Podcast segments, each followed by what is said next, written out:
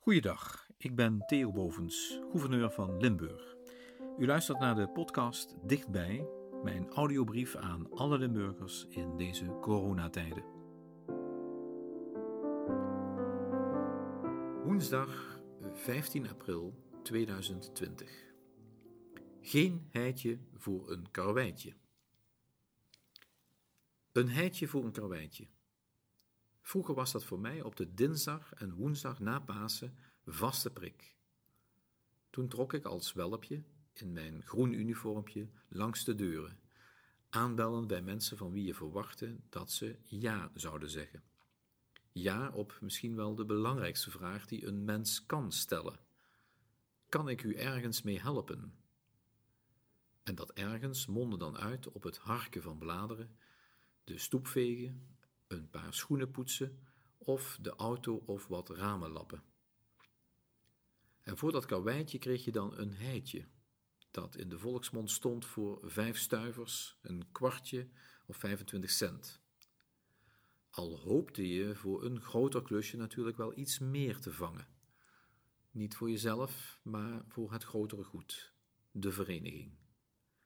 Wat je zelf in je zak mocht steken, was enkel het goede gevoel. Dit heitje voor een karweitje, klassieke stijl, is nu echt niet meer gemeengoed. Corona zou daar sowieso een stokje voor steken. Want de enige die nu nog overal mag aanbellen, is de pakjesbezorger, die nu overuren draait en het pakketje voor de deur zet en vanaf anderhalve meter toekijkt of je het zelf oppakt. Toch zie ik nu wel een heitje voor een karweitje nieuwe stijl opduiken.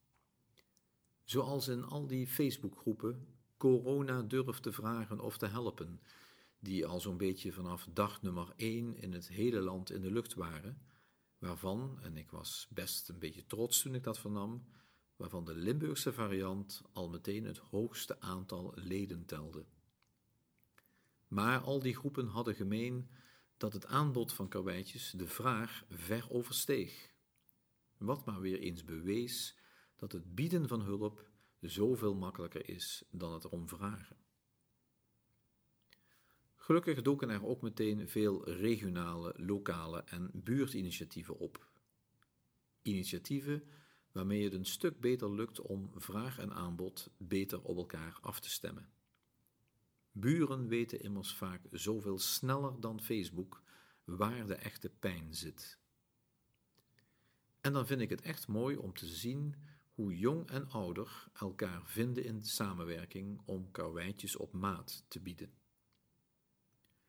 Zoals bijvoorbeeld twee zusjes van 12 en 21, die drie keer per week, gratis en voor niets, voor elf ouderen in de Maastrichtse wijk Blauwdorp maaltijden koken.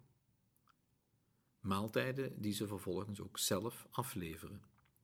De een met de auto, de ander, nog op padvinderleeftijd, op de fiets waarbij ze ook de tijd nemen voor het net zo belangrijke praatje.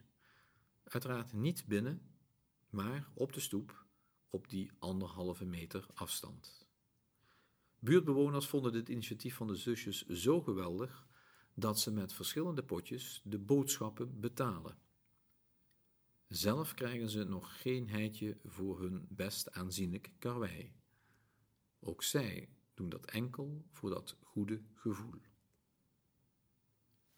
Samen met u hoop ik natuurlijk dat corona zo snel mogelijk met al haar narigheid vertrekt. Maar wat mij betreft mag die hernieuwde aandacht voor elkaar zeker wel blijven. Zodat we ook straks aan elkaar blijven vragen, zoals de welpen van toen: Kan ik iets voor u doen? Dames en heren, zorg goed voor elkaar en daarmee voor uzelf zoals we in Limburg gewoon zijn. Tot morgen.